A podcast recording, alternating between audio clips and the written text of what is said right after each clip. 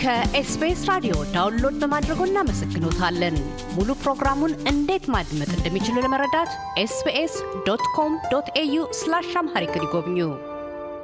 ምጣኔ ሀብትና መሠረተ ልማትን ማዕከሉ በማድረግና ዓለም አቀፍ ፖለቲካዊ ሚዛንን ለማስጠበቅ የጎንዮሹ አጀንዳ አድርጎ በ2009 ቆሞ በ2010 ደቡብ አፍሪካን በማከሉ የአምስቱን መስራችና አባል አገራት ብራዚል፣ ሩሲያ፣ ህንድ፣ ቻይናና ደቡብ አፍሪካን የእንግሊዝኛ መጠሪያ ስም በምህፃረ ቃልነት በመያዝ ብሪክስ የሚል መጠሪያን የያዘው የትብብር መድረክ በደቡብ አፍሪካ ከነሐሴ 16 እስከ 18 የሦስት ቀናት 15ኛ ጉባኤውን አካሂዶ አጠናቋል።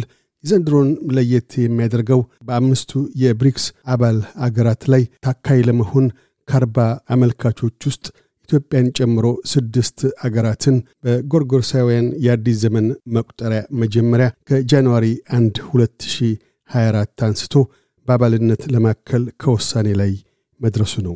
ይህንኑ አስመልክተን በኢትዮጵያ ለብሪክስ አባልነት ለማመልከት ስለምን እንደወደደችና በአባል አገርነቷም ሊያስገኙላት የሚችሉ ትሩፋቶችም ምን እንደሚሆኑ በደቡብ አፍሪካ የኢፌዴሪ ባለሙሉ ስልጣን አምባሳደርና በማመልከቻው ሂደት ወቅት ሁነኛ ሚና ይዘው በአመራርነትና በተሳታፊነት የተካፈሉትን ዶክተር ሙክታር ከድርን አነጋግረናል። የአምባሳደር ዶክተር ሙክታር ምላሽ እንዲህ ነው። አመሰግናለሁ ካሳሁን። የኢትዮጵያ ወደ መቀላቀል ጥያቄ እና ፍላጎት የሚመነጨው ብሪክስ የተቋቋመለት ዓላማ ጋር በደንብ የተሳሰረ ስለሆነ እሱን በማንሳት ብንጀምር ጥሩ ነው ብዬ አስባለሁ። መጀመሪያ የብሪክስ የሚለው የትብብር ብሎክ የተጠነሰሰው በምዕራቡ ዓለም የሚዘወረው global north order ወይም የ global north አገዛዝ የግሎባል ሳውዙን አገራት በፍትሀይነት ለማስተናገድ ብቃትና ቅቡልነት እያጣ መምጣቱና አግላይነቱም እየከፋ በመምጣቱ ይህንን ችግር በመሰረቱ ለመፍታት የሚያስችል አማራጭ ፍለጋ ሂደት በተካሄደው ትግል የተፈጠረ የሳውዝ ሳውዝ ትብብር መድረክ ወይም ብሎክ ነው። ኢትዮጵያ ይህንን ትብብር መድረክ ስትቀላቀል በዓለም አቀፍ ደረጃ የተቋቋሙ የትብብር መድረኮችን መቀላቀል ይጠቅማል ከሚል ልማሳዊ የሆነ አረዳድ አይደለም። ዝርዝር ጠቀሜታዎቹን በዝርዝር ጊዜ ወስዶ በማጥናት እና በመለየት ጠንካራ አቋም በዚህ ጉዳይ ላይ በመውሰድ ነው። ብሪክስን በመቀላቀል ኢትዮጵያ አንደኛ ታገኝ ከምትችላቸው ጥቅሞች ውስጥ የተወሰኑትን ለማንሳት ያህል በመጀመሪያ ደረጃ ፍትሀይነት እና አካታችነት እና የጋራ ተጠቃሚነት መርህ ላይ የተመሰረተ የትብብር መድረክ በመሆኑ እዚህ አይነት መድረክ ኢትዮጵያን በጣም ይጠቅማታል፣ በጣም ያስፈልጋታል። በሁለተኛ ደረጃ የብሪክስ አባል የሆኑ አገሮች ፖሊሲ ነጻነታቸውን ጠብቀው በእኩል footing ላይ ሆነው የሚተባበሩበት በተለያዩ ጉዳዮች ችግሮቻቸውን መቅረፍ ዙሪያ የሚተባበሩበት መድረክ መሆኑም ሌላኛው ተፈላጊ ያደርገዋል። ኢትዮጵያ ከዚህ አኳያ በመድረኩን seriously ተወስደዋለች። ሶስተኛ ደረጃ ተደማጭነቷን ይጨምራል። በዚህ የትብብር መድረክ በአባልነት መቀላቀሏ የኢትዮጵያን ተደማጭነት ያጠናክራል ብዬ አስባለሁ። ሌላው የተሻለ የኢኮኖሚ ትብብር አማራጭም ያስገኝላታል። ለምሳሌ የተሻለ የፋይናንስ ምንጭ ሆኖ ሊያገለግል ይችላል። አሁን ባሉ current establishment ኦች ወይም ደግሞ ምዕራቡ ዓለም የተቋቋሙ የ financial ተቋማት የኢኮኖሚ ተቋማትን ካየ የሚያስቀምጧቸው ቅድመ ሁኔታዎችን ብንመለከት ሁኔታዎቹ ለታዳጊ ሀገሮቹ እነዛም ማሟላት በጣም cumbersome ነው የሚሆንባቸው። በጣም extent ብሔራዊ ጥቅማቸውን compromise እስከ ማድረግ የሚያስገድድ አይነት condition ሁሉ ያሏቸው ናቸው። እዚህ ለድሃዎቹ በጣም አስቸጋሪ ሁኔታ የሚፈጥሩ ናቸው። እዚህኛው የትብብር መድረክ በአባልነት ስትቀላቀል ኢትዮጵያ የተሻለ በእንዲህ አይነት በጣም ለማሟላት አስቸጋሪ የሆኑ ሁኔታዎች ያልተተበተበ የተሻለ የፋይናንስ አማራጭ ያስገኝላታል። የተሻለ የኢንቨስትመንት አማራጭ ታገኛለች። ሲ ገበያ እድል ታገኛለች። የመሰረተ ልማት ግንባታ እንደምታውቀው ካሳሁን እንደ ኢትዮጵያ ባሉ ታዳጊ ሀገሮች በጣም ተፈላጊነት አለው። የመሰረተ ልማት ግንባታ ደግሞ በጣም ከፍተኛ ወጪ የሚጠይቅ ነው።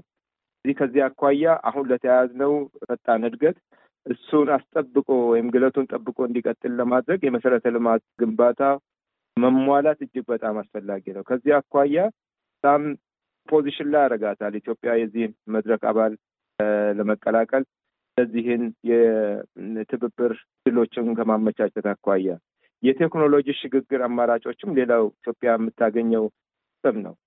ግብርና፣ በትምህርት፣ በጤና በተለያዩ ዘርፎች ትብብሩን ቀደም ብሎ የተቀላቀሉ ሀገራትን ካየ በጣም ሰፊ ጥቅሞችን እያገኙ ነው ያለው። በዓለም አቀፍ ጂዲፒ ሼራቸውን ከፍ እያደረጉ ነው ያሉት። እዚህ ከዚህ አኳያ ኢትዮጵያ ይህንን መድረክ መቀላቀል ማለት እጅግ በጣም ፋይኒንግ ነው ብዬ ነው የምወስደው። እኔ ከተለያዩ ታሪካዊ ወቅቶች የተከናወኑ ኢትዮጵያ እጅግ መሰረታዊ ፓርቸር የሚያመጡ እርምጃዎችን አለ በዓለም አቀፍ ደረጃ ታ እንድትታይ እንድትደመጥ ያደረጉ አጋጣሚዎች ይሄኛው ሌላኛው ታሪክ የተሰራበት መድረክ ነው ብዬ ነው የምወስደው። እንግዲህ ብሪክስ ላይ ለመግባት ዝም ብሎ እንዲሁ ጥያቄ ስላቀረብን ገባን አይደለም። ኢትዮጵያ ወደ ብሪክስ አባልነት በምትገባበት ወቅት እንደዚሁ ተካወነ አይደለም። በአንድ ምሽት ጀንበር ሂደቶች አሉት። በዛ ውስጥ በኢትዮጵያ በኩል የዲፕሎማሲያዊ ጥረቶች ምን ይመስሉ ነበር? ለስኬት ሊበቁ ፍሬ ላይፈሩ የቻሉትስ ከምን አኳያ ነው? ያ ስለ ኢትዮጵያ የወቅቱ የዲፕሎማሲያዊ ክህሎት ወይም ምን አይነት አመላካች ገጽታ ነው ማለት ይቻላል? ኢትዮጵያ ይሄን የትብብር መድረክ በአባልነት ለመቀላቀል ግልጽ አቅጣጫ በአገር ደረጃ ተቀምጦ ደም ብሎ ሲሰራበት ነው የቆየው። እንዳልኩ ይሄ የሳውት አፍሪካ አሁን የአስራ አምስተኛውን የብሪክስ ጉባኤ አዘጋጅ host ብቻ ሳይሆን ብሪክስ chair ነበረች እና ጥያቄውን በቀጥታ ለ chair ፑል ለያዘው አገር ነው የሚቀርበው። እሱን ከማቅረብ ጀምሮ እኔ በሂደቱ ስለነበርኩ እዚህ ጉባኤው የሚዘጋጀው ሴንተሩም እዚህ ደቡብ አፍሪካ ስለነበረ ሂደቱን በሙሉ ስንከታተልም ስንሳተፍበትም ስንመራም እስካሁኑ ጉባኤ ድረስ የደረሱበት ስለሆነ really በዚህ አጋጣሚ observe ያደረግኩትን የታዘብኩትን ምስክርነት መስጣት ተገቢ ይሆናል ብዬ አስባለሁ።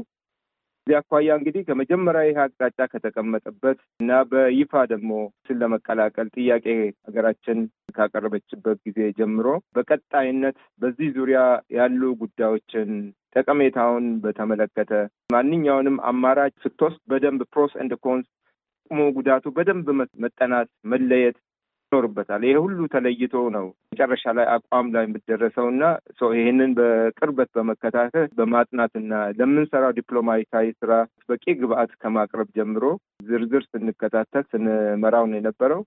መጨረሻ ላይ ደግሞ በጣም ወሳኙ ውሳኔ ወሰነው እዚህኛው በአስራ አምስተኛው የመሪዎቹ ወይም የብሪክስ አባላት በሚያካሂዱት ጉባኤ ላይ ስለነበረ እዚህ ላይ ኢትዮጵያ በጠቅላይ ሚኒስትራችን ተመራ delegation በጣም ወሳኝ delegation መምራት እዚህ ደቡብ አፍሪካ የተገኙበት ሁኔታ ነው የነበረው።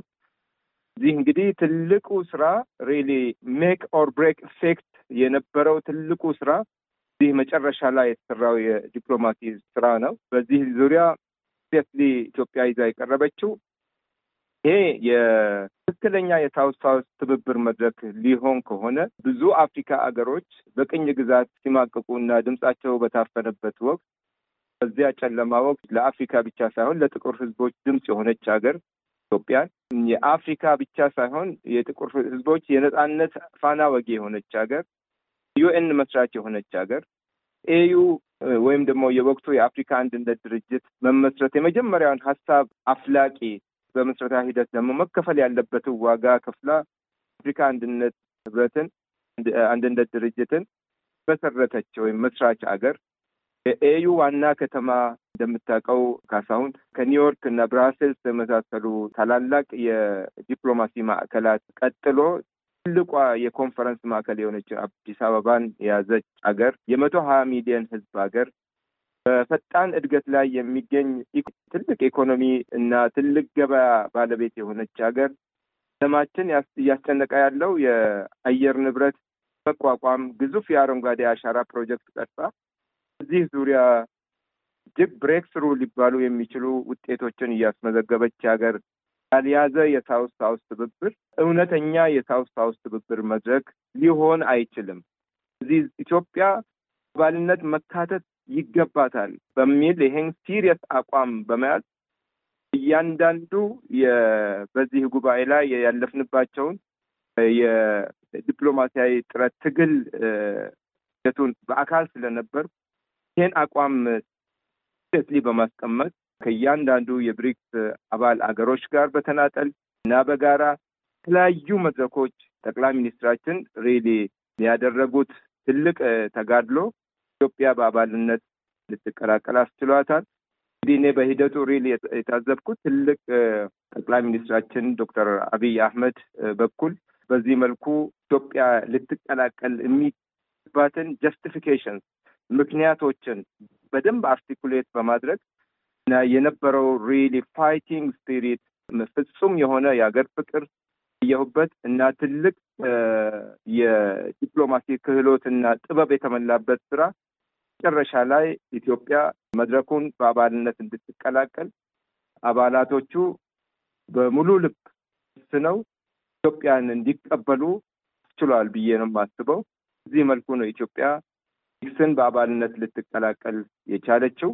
እንግዲህ የ UN አባል UN መስራች ምስረታ ወቅት የነበሩ AU ምስረታ ወቅት የነበሩ መሪዎቻችን የተጫወቱ የአፍሪካ ህብረትን ማዕከል ከአዲስ አበባ መውጣት አለበት ተብሎ እንቅስቃሴ በተደረገበት ወቅት በወቅቱ የነበሩ መሪዎቻችን የነበሩ እነዚህ defining moments ናቸው። እኔ እዛ አይነት ነገር ነው የታዘብኩት። በዚህኛው በብሪክስ ወቅት ወቅት ሁሉም ትግል ነው። ዝም ብሎ ወደ አርባ ሀገራት ናቸው ጥያቄ ያቀረቡት።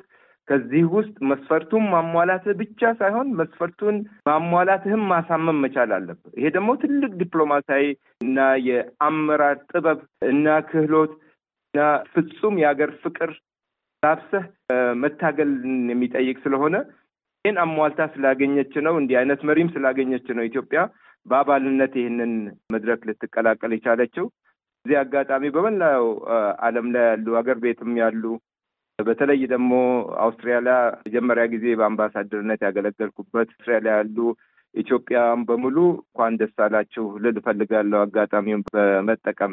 በደቡብ አፍሪካ ኢትዮጵያ አምባሳደር ዶክተር ሙክታር ከድር ጋር ያካሄድነውን ቃለ ምልልስ በዚሁ አልቋጭንም። በቀጣዩና የመቋጫ ቃለ ምልልስ ክፍላችን ኢትዮጵያና ደቡብ አፍሪካ ዲፕሎማሲያዊ ግንኙነት እድገት ደረጃንና የአምባሳደር መኖሪያ ቤት ግንባታ ፋይዳና የምረቃ ስነ ስርዓት አስመልክተው ይናገራሉ። እያደመጡ የነበረው የ SBS አማርኛ ፕሮግራምን ነበር። የፕሮግራሙን ቀጥታ ስርጭት ሰኞና አርብ ምሽቶች ያድምጡ።